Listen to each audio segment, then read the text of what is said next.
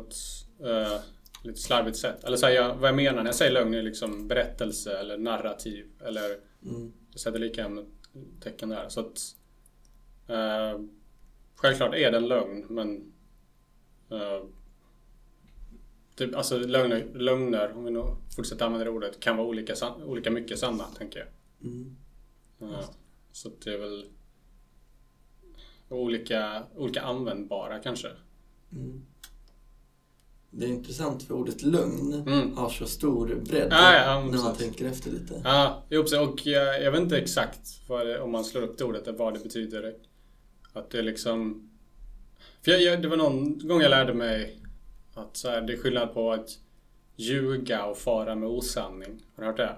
Nej, men ja, jag förstår lite. Att så här, För det var, det var något som någon sa om ett försvar mot Trump någon gång. Att säga, nej men han, han ljuger faktiskt inte, han bara far med osanning. Okej. Alltså om du ljuger, då är det att du medvetet säger någonting som du vet att det inte är sant.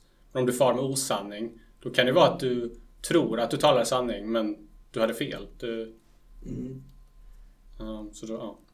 Okej, ja men så när till exempel i, i valet 2020 Mm. då förstår man ändå ganska tydligt att Trump Mm. på riktigt tror ju att det har varit massa fusk och skit. Mm. Det är ju inte att han hittar Ja, på det. att han tror det. Han tror ju verkligen Ja, att det är fusk. Det är Ja, fusk. just det. Jo, nej, men det tror jag du har rätt i. Ja. Att, eh, ja. Just det, ja. Men då så menar du att folk som far med osanningar hit och dit, Mm. de slipper lite lindrigare undan? Mm. Eller, Ehm, för de lever ju bara i sin egen lilla värld, hur de tror. Liksom, de...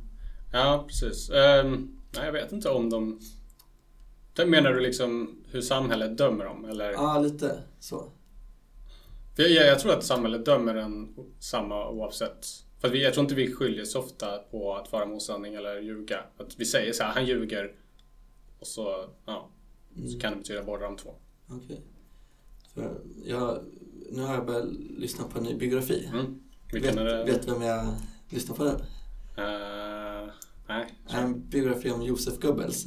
Ah. Och jag inte... Ja, just det. Ja, men det, är, det är intressant. Där, sen kan vi snacka narratologi. Eller liksom, Ja.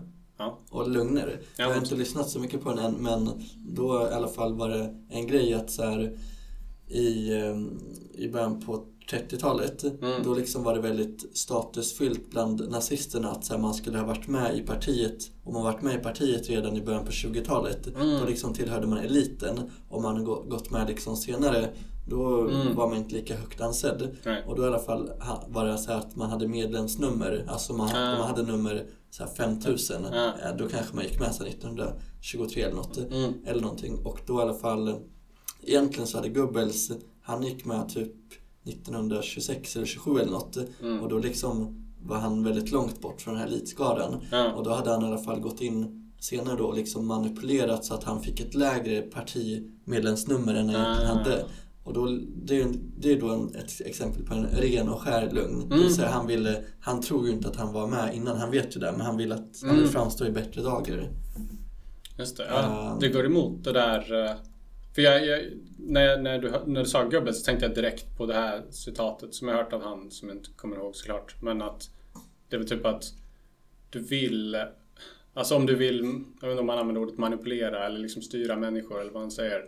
Att det du vill göra är att du vill, du vill ge dem sanningen. Att, för han, tydligen var, eller säkert inte alltid, men ofta var det så att han faktiskt gav sanningen i eh, de liksom nyheterna eller propagandan som han gav ut.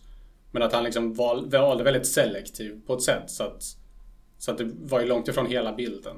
Men, man- men det var ändå svårt att så här, peka på att ah, det här är inte sant eller det här är inte sant. Utan det är mer bara så här, ah, du, du har gett 40% av bilden och de 40% är sanna men eftersom inte du tar med de andra 60% så, så blir det en väldigt dålig berättelse. Ja. Ja, men i det här fallet då det handlar det om procent liksom, att Mm. man ger en viss del.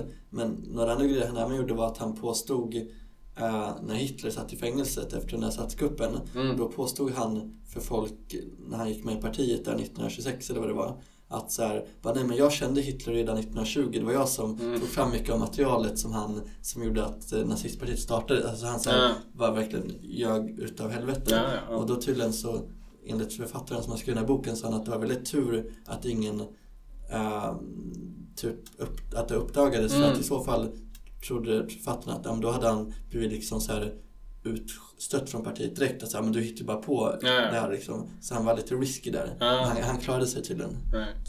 Uh, Ja. det, där är ju mer, där är inte de här Donald Trump-lugnerna. Det är ju verkligen Nej. bara så här, nej men jag vill... Jag vill bara säga, jag tror att Trump har nog ljugit en del också. Alltså rena lögner. Ja. Skulle jag tro. Eller, bara för att jag inte kom på ett, ett rakt exempel. Men, eh, men jag tror inte det är alltför kontroversiellt att påstå att han har ljugit en del. Nej, det tror jag inte. Alltför kontroversiellt. Nej. Nej. Ja, men, så här, vi pratar ofta mycket om visionen framtiden. Mm. Men ja, man borde ha en så här, vad säger man, delad hållning där. Att, ja, men även, Ja, absolut. Bara, men både blicka framåt och, men också kolla på vad, vad, kan, vad kan vi lära oss av det som har hänt än så länge. mm, Det finns en poäng. har du några uppstudsgrejer som du har kommit på då? Ja, men jag, alltså jag, jag tänker ju, jag har ju tänkt väldigt mycket på hela den här autismgrejen. Att så här, jag inser att så här, den, den, den var en väldigt viktig pusselbit för mig för att så här framea. För jag, jag, jag har alltid liksom haft svårt, typ om någon har frågat mig så här, Äh, typ så här, var du mobbad när du var liten? Så har jag alltid tänkt, nej det var jag absolut inte. Och det var jag inte. Men vad jag inser nu är att jag, det var som att jag lärde mig i väldigt ung ålder exakt hur man skulle bete sig och exakt hur, vad man skulle säga för att inte bli mobbad.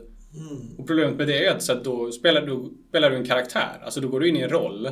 Så att så, jag hade liksom aldrig något problem med någon. Det var aldrig någon som retade mig eller slog mig eller något sånt. Men det var ju för att jag så här, gick runt och spelade en roll under typ hela min skoltid. Och det tror jag kan vara en användbar grej. Att säga, men just det, det är ju en... Det är något som jag har gjort och jag tror att det, det är en användbar... Alltså det är ju en... Det är en mekanik som jag kan använda till positiva saker också i framtiden. Um, så det är som att så här, ja, det, det var en...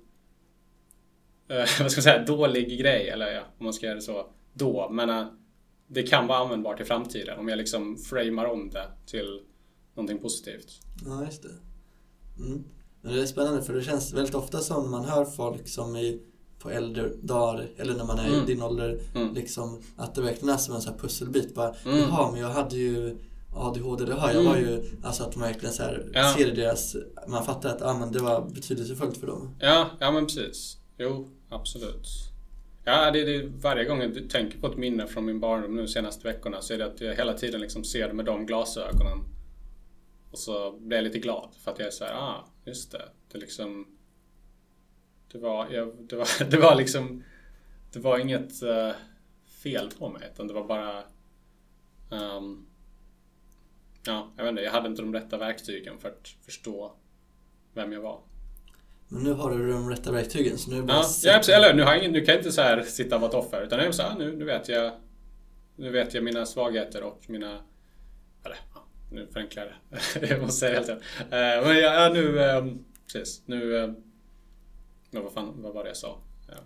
Nu vet jag mina svagheter. Ja, ja men precis. Nu vet jag några av mina svagheter och några av mina och hur de svagheterna också kan vara fördelar. Mm. Ungefär. Så då är jobbet framåt helt enkelt att inte spela en karaktär. Utan du... du Uh, jag hör ja, men det är fan, eh, jag tänker på, kanske att jag klipper in det här nu då.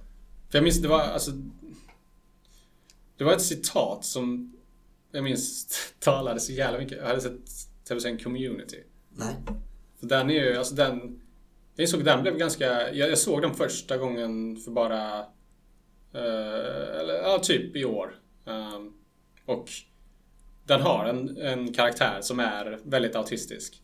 Och hans grej är liksom att han refererar till det är intressant att det jag gör nu är det han gör. Det vill säga, han refererar till människor och lär känna människor via populärkultur. Alltså allting han säger till människor är typ så här, ja, men det är som den här karaktären i den filmen eller i den tv-serien. Alltså han har koll på alla filmer och alla tv-serier. Och han kan också så gå in i, i act-outs och liksom Å ena sidan så känns han väldigt autistisk men i andra ögonblick kan han helt plötsligt gå in i en roll liksom. Just för att han har sett någon på film göra det. Så då, går han in, då kan han helt plötsligt verka för andra människor som eh, inte är autistiskt. Så lite... Ja. Ja. Okej, ja. Men han, han har något citat som han säger till en annan person, Jeff Winger, huvudpersonen, typ, eller Mm. Att han säger, han säger till karaktären Jeff, så han så här You've been acting your whole life, okay? It's time to pass that act up and find the actor that's playing you. Ah, jag minns att när, första gången jag hörde det så var det som att jag hade så här extrem gåshud och verkligen så här fan, jag, jag förstod liksom inte då varför det citatet talar så mycket till mig. Men nu insåg jag att, ja men just det, det är ju jag kommer inte ihåg vad det var du frågade nu, men... Nej men jag sa väl, så nu är det dags att sluta spela. Ja, precis, precis. Men jag ska spela en karaktär. Jag kommer fortfarande spela en karaktär, men det kommer vara en karaktär som vars värderingar överensstämmer med mina värderingar. Mm. Så det är en liten... Så där blev det konstverket. Att, Ah. att så här, ja, jag ska spela en karaktär som är exakt så som mina, alltså idén av vad jag tänker är en bra människa. Du ska spela dig själv helt enkelt. Ja, ja men precis. Ja. Så kan vi säga. Ja. Vad kul att följa med på den resan. ja. Mm. Det känns dock som en grej, eller jag fattar att det är mer så för folk som dig som har varit Mm. tvingade av samhällets olika strukturer att spela en karaktär, att det blir Mm. extra mycket att man ska spela sig själv. Mm. Men det känns som en grej som Alla man gör. ofta hör, ja men att när man blir äldre, Mm. då mer och mer och mer så Ja. blir man sig själv. Så Just som man ska vara Ja, liksom. jo så, så lär det ju helt klart vara för de flesta. Mm. Att man bara inte orkar bry sig längre. Jag kommer inte riktigt ihåg uh, vart jag läste det, men jag har för mig att jag läste någonstans att det, var, det ofta var liksom när folk var i 40-50 års åldern. Mm. Där, då har man liksom uppnått nästan till 100%. Alltså att så här, Mm. det är ofta den åldern då liksom Ja, man men ut. inte det som är en del av 40-årskrisen egentligen. Ja, kanske Att, det. eh, att då... För alltså så här, de som har en riktigt stark 40-årskris, det är oftast de som inte har gjort alla de sakerna som de vill, gö- egentligen vill göra.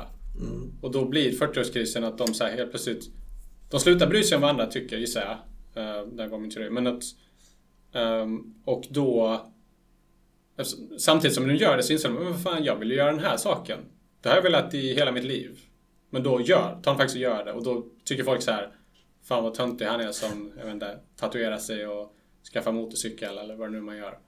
Men då är det så här, men det är något som han alltid har velat göra. Men det är bara att nu när han inte längre bryr sig om vad andra tycker så, så gör han det. Ja, just det. Ja.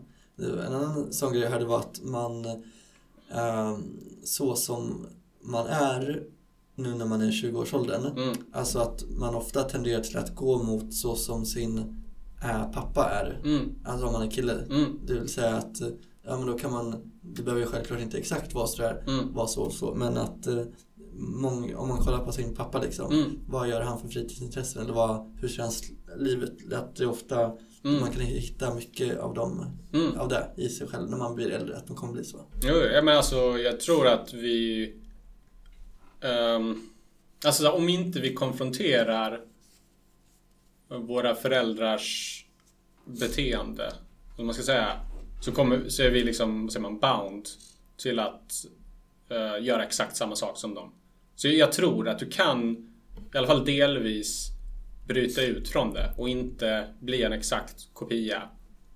Men givetvis kommer du alltid bli ganska mycket en kopia. Alltså så här, det, är, det är ganska mycket som vi inte kommer kunna styra. Men du kan ju... Det, jag tror det är därför det är bra att hitta andra förebilder också. För att så, om inte du gör det, då kommer du bara kopiera dina föräldrar. Mm. Men om du har fler förebilder så kan du komplement, komplementera. komplementera. Ja. Mm.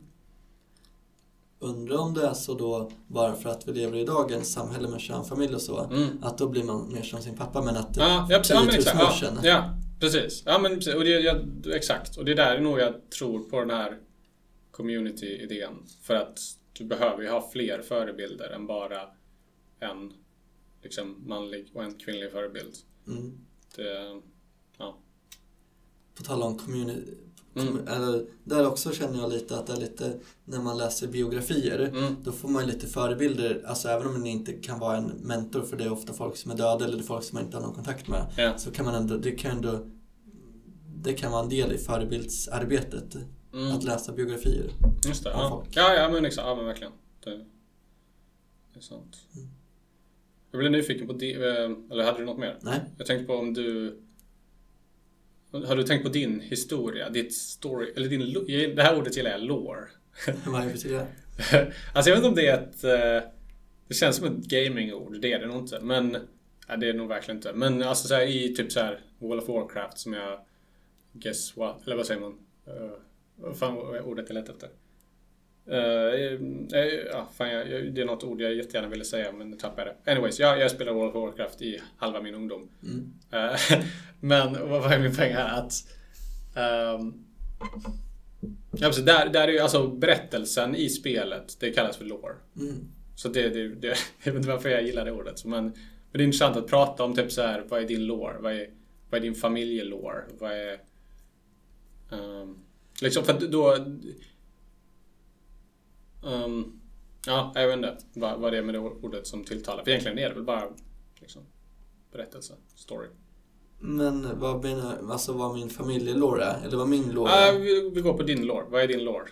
Alltså, nu har jag aldrig svarat på det här så jag vet inte riktigt hur man ska svara på det. Nej, Men du, testa. du, du frågar liksom egentligen, du frågar vad är min berättelse? Mm, ja, men så här, vad, vad, vad är de absolut viktigaste sakerna som har hänt dig historiskt för att forma den du är just nu? Mhm, Så tänker jag. mhm. Alltså, vad är några key, key moments? Oj. Um, får jag tänka en sekund? Mm. Absolut. Hur många key moments ska man ha? Är det några, så är det tre? Hur få eller hur många du vill. Mm. kan vara en eller Okej då. Men jag... ehm,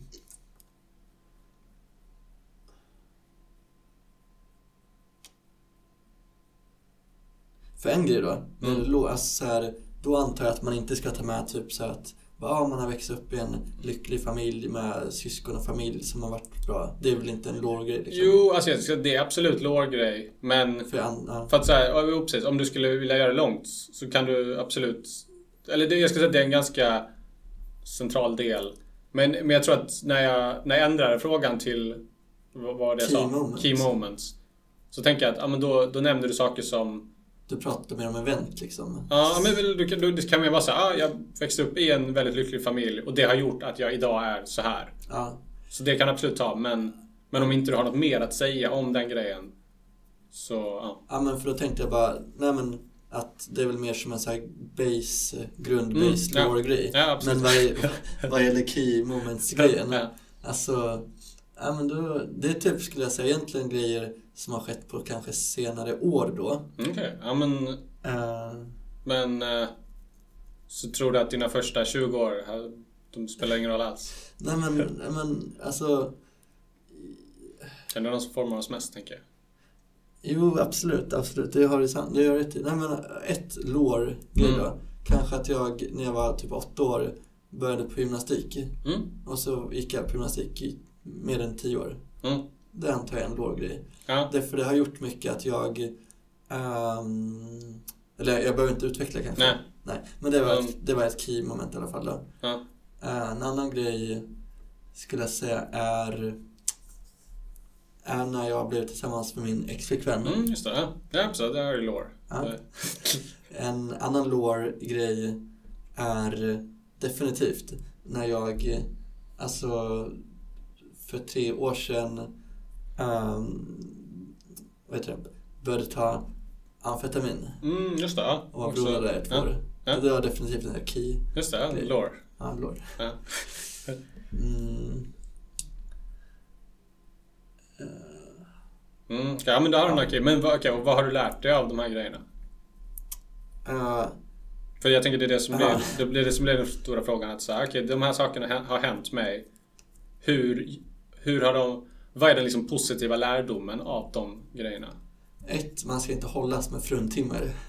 Två, Okej. Två, eh, jag är väldigt smart. Oj. Ja. Oj. Det... Vill du utveckla båda två? Nej men att så här, ehm, ja men jag, jag skämtade lite, men så här, den första, man ska inte hålla sig, alltså så här att eh, jag hade hela, hela hela mitt liv sett det ultimata målet med livet. Mm. Alltså det så här, enda målet i livet som Just det. fanns var att skaffa en flickvän. Ja, just det. Det har du sagt förut. Ja, det är intressant. och det ser jag inte som det enda ultimata Nej. målet längre. Det är mer som en, Mm. ja, det får ligga lite i Side bakgrunden. Precis. Ja. Andra grejen, jag är, är riktigt smart. grejen, vad jag, lär, vad jag lärt mig där? Nej men att jag är ganska smart. Nej men att jag kan, att jag har, att jag har fått väldigt stort hopp för min egen potential och förmåga och saker Mm. som, att jag kan utvecklas till att Okej, ja. bli någon, Ja, alltså, Okej. Okej, ja, men nu, då fattar jag vad du säger. Jag, jag märkte bara direkt. Jag, jag, jag märkte min så här dömande sida direkt kom fram när du sa det. För jag, jag blev genast så här liksom Sokrates-tanken att så här, vad fan. Människor som säger att de är smarta är dumma och människor som säger att de är... Alltså så här, den. Så men jag, men jag insåg att du använder ordet smart på... Alltså det, folk kan använda ordet smart på olika sätt. exakt. Jag tror att sättet du använder smart på det här var mer typ att så här, du har en extremt stor potential. jag, Snarare än att du är...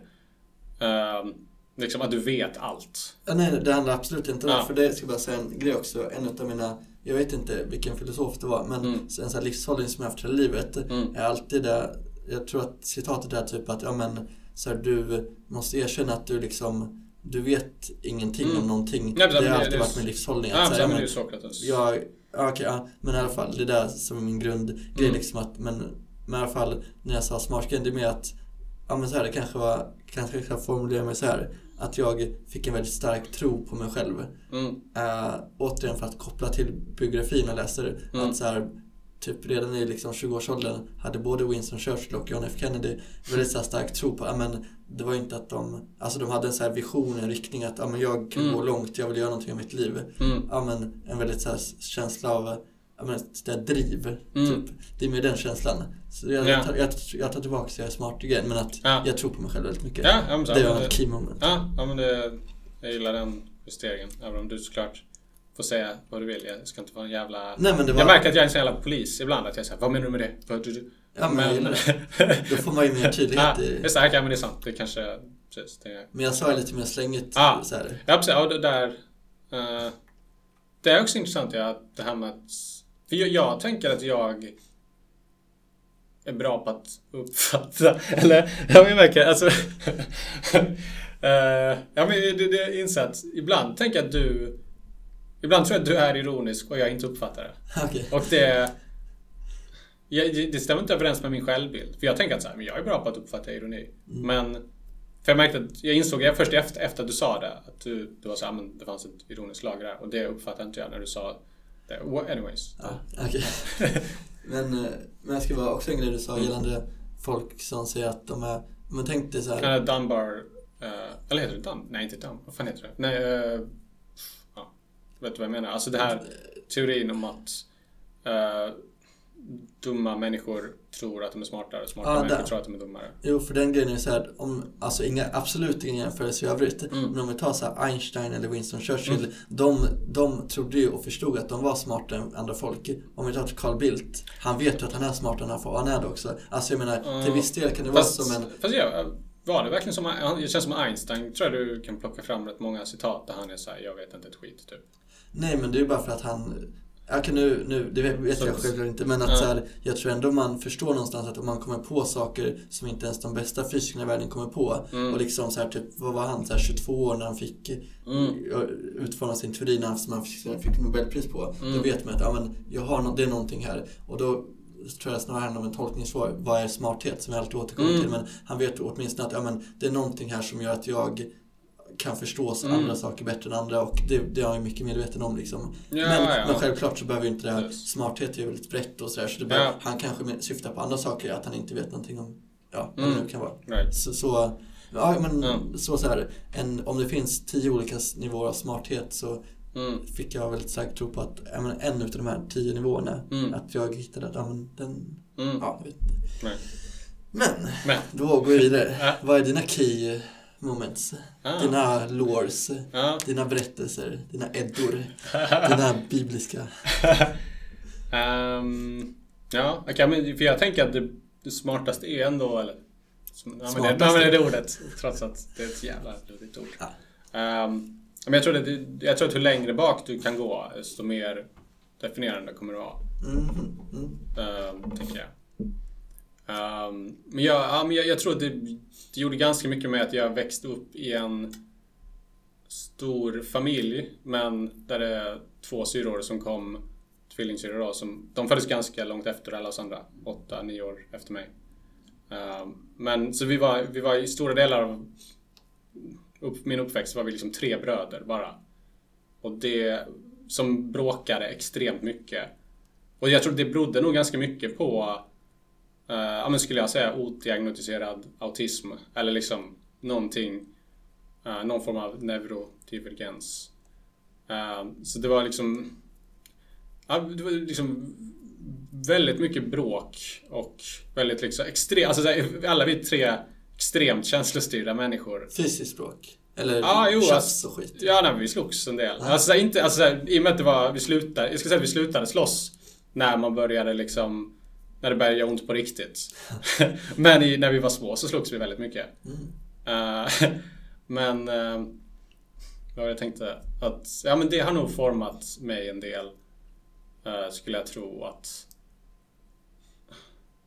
jag inte, kanske Ja, jag, jag försöker, för nu bara tänka högt. Jag, jag, jag kommer inte på vad min key insight skulle vara utifrån det. Men jag bara insåg att det, nog, det har nog varit en ganska definierande för mig. Uh, och just, om jag ska ta ännu mer, ännu mer definierande så skulle jag säga att det är att um, Ja, liksom, vi var extremt känslostyrda alla, alla vi tre. Uh, och jag, jag kunde få sådana extrema ilskeutbrott. Alltså 10 av 10. Jag slog sönder rutor och liksom verkligen så här var helt galen.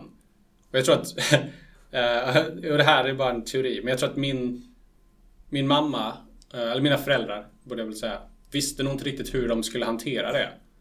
För jag tänker att så här, ilska är ju bara en känsla. Ilska, alltså ilska är ingen dålig känsla. Ingen känsla är dålig, bra eller dålig, utan det är hur man väljer att reagera på känslan som är bra eller dåligt. Um, så jag tror att det som det här lilla barnet, Joel, i den åldern hade behövt uh, hade varit att... Rejält kokstryk. ja, det, brukar vi säga. Men ja, jag tror, det är det jag faktiskt tror. Eh, kanske det också, men ah, antagligen inte. Jag tror att det finns bättre metoder. Eller jag tror att, vad är det man säger? You can question the results, but not, eller you can question the method, but not the results. Anyways. Um, fan var det jag Det som du behövde? Det som jag behövde um, är väl alltså, ett sätt att använda mig. Alltså ett sätt att uh, channela, vad säger man, eh, kanalisera ilskan. Eh, exempelvis typ så här börja på kampsport eller någonting sånt. Eh, men det, det, det, fanns liksom det var inget sånt utan det var bara så här typ min mamma liksom typ skrek på mig att, eller skrek, men hon liksom eh, hon, hon bara liksom blev väldigt, hon, framförallt blev hon väldigt ledsen när jag blev arg. Och då, jag tror att lärdomen som jag eh, tog, liksom undermedvetet plockade upp då var att säga okej, okay, var inte arg. Um, och det...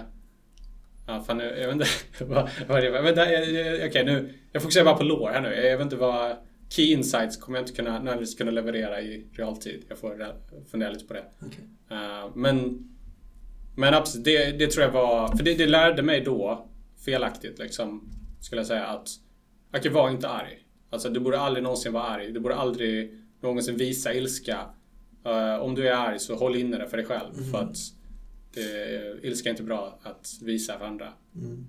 Um, så att, ja. Men får jag fråga då, ja. var du även liksom, var det så att du var bråkstake liksom inom familjen? Du var inte där i skolan? Ja men, du, men det är det som, för jag går ju, uh, de här um, Nej precis, jag var inte i skolan utan jag och det, det, var ju, det blev mindre och mindre ju äldre jag blev. Och jag skulle säga att när jag var kanske typ så 8, 9 Uh, ungefär där någonstans. Så var det som att ja, men då hade jag mitt sista ilskeutbrott vid något tillfälle. Där jag så, hade så här 10 av 10 ilskeutbrott och där jag gissar att min mamma blev så pass ledsen att jag sa men nu, nu ska jag aldrig mer bli arg. Typ.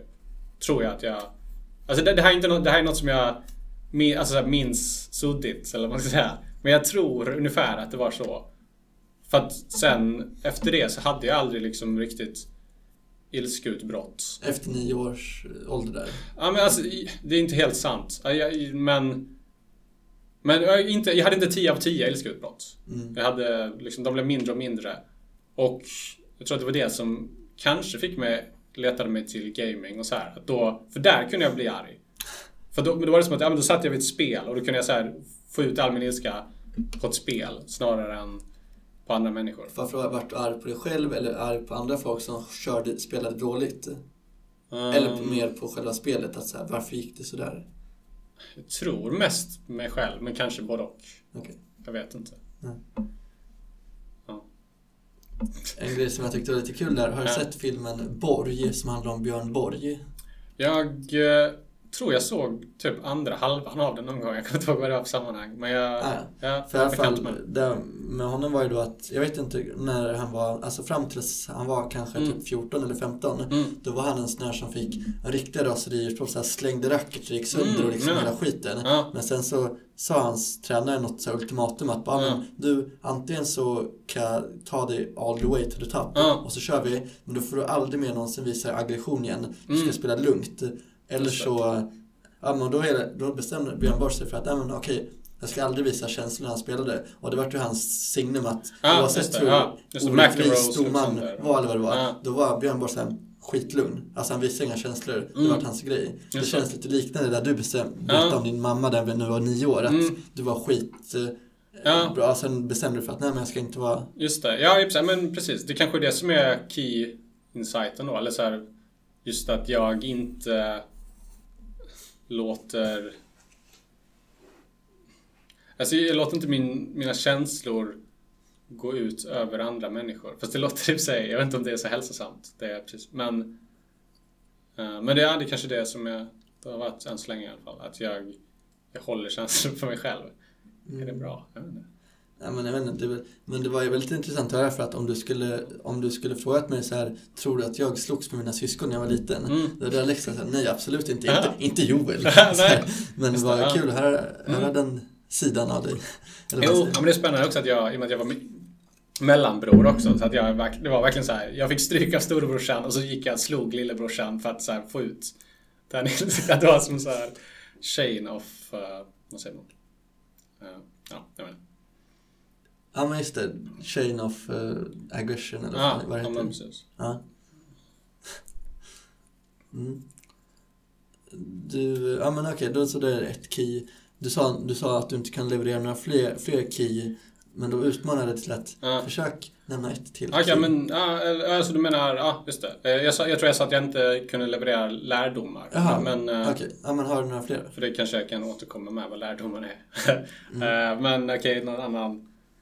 Um, mm, mm, ja men alltså, okay, men kanske det här, det faktumet att något som jag tror har format mig ganska mycket är att jag eh, från, ja, men från att jag började skolan så, och fram tills jag var typ 14-15 tror jag så, så träffade jag aldrig en annan Nej, tjejer, men inte en annan, en annan kille som var kortare än vad jag var. Alltså jag var alltid den kortaste killen i klassen.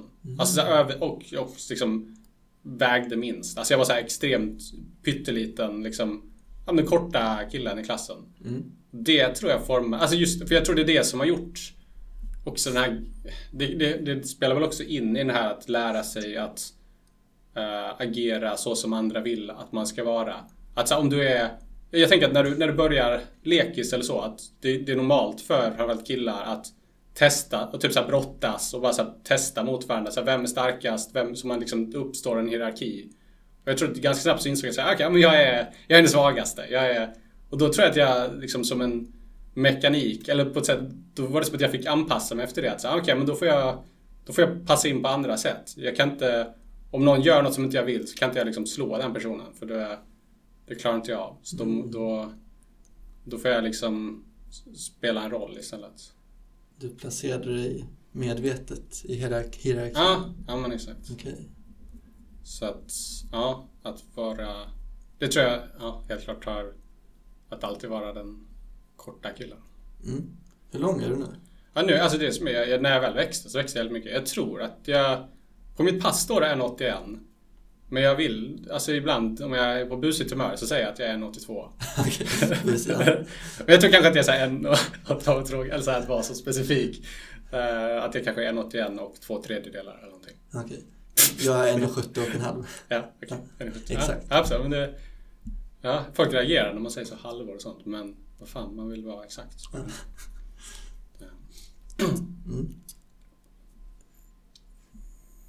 Mm. Ett till key Mm. du, grej för Mm. mig som jag ska fråga om det var det för dig. För mig var det första gången när jag var 17 jag tog psykedelisk svamp. Mm, Det var garanterat ett key moment. just det. Ehm, ja, Hur eh, gammal var du när du tog? Ja, det är frågan. Vad var jag? Uh, ja, men jag var nog 22 tror jag. Så jag, alltså jag väntade ganska länge med de flesta grejerna. de flesta grejerna. Eller inte alkohol det, det, det kanske också är en key moment. Att jag hade min första fylla eh, när jag ganska nyligen hade fyllt 13. Och det är, Jävlar, det är fortfarande det fullaste jag någonsin varit i hela mitt liv. Vad tidigt. Ja, det var, men grejen var efter det så drack jag inte mig full i alla fall förrän jag var typ 19 eller någonting. Mhm. Men när jag var 13 så hade jag en så här brakfylla. Eh, bakis i två dagar. Alltså verkligen så här sjukaste fyllan någonsin. Var det med storebrorsan? Exakt. Ja. Han hade nyårsfest med hans, de var väl typ så här 16 eller någonting. Jag var 13. Så fick jag hänga med där. Drack vodka och Fanta Explorer. Och spydde eh, liter. Spydde sjuka mängder. Mm, trevligt. Ja, det kanske var något av ett key moment. För det, ja, eh, eller jag vet inte. Jo, men det känns som att det, det var en rätt magisk upplevelse minns jag då. Att det var, jag vet inte om det var för att det var så här extremt ångestbefriande eller vad det var, men det var någonting med alkohol som bara var så här.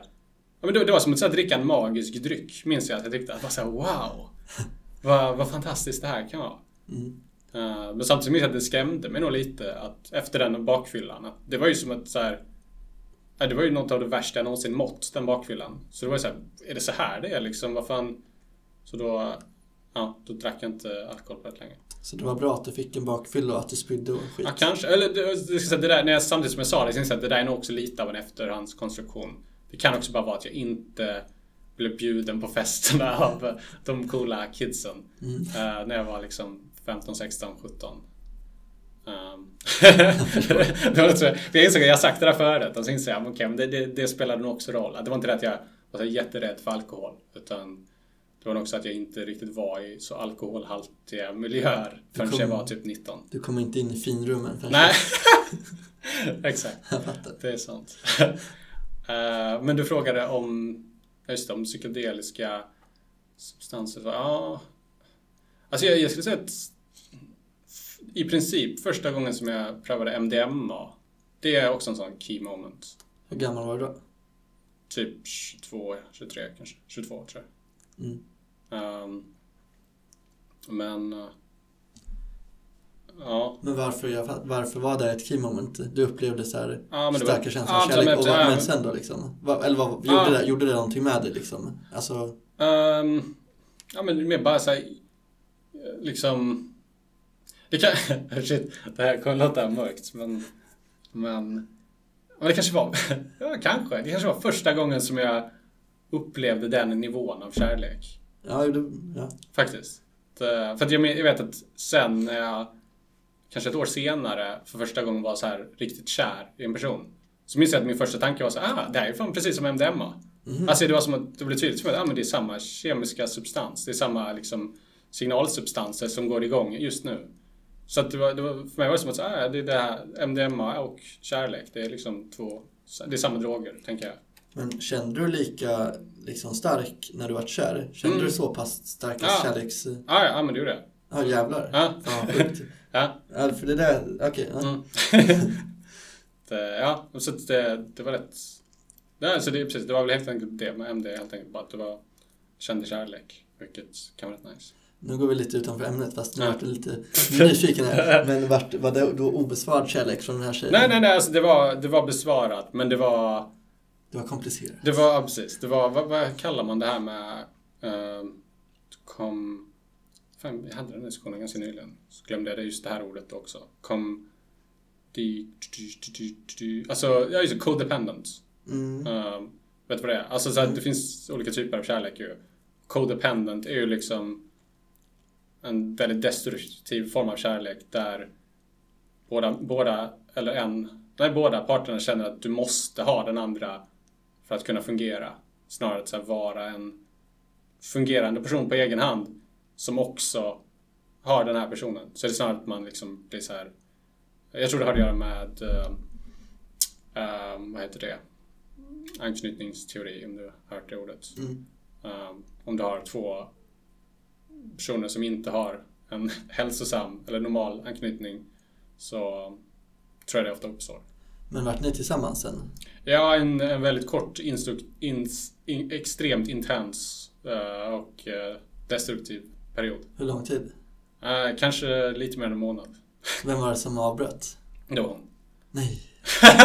men men faktum, är, alltså, faktum är att, är helt ärligt, och det här, det här är faktiskt inte en efterhandskonstruktion. Jag lovar. Okej. Så är det, jag vet inte varför jag är så, så minns jag att jag redan några dagar innan så var det som att jag typ så här.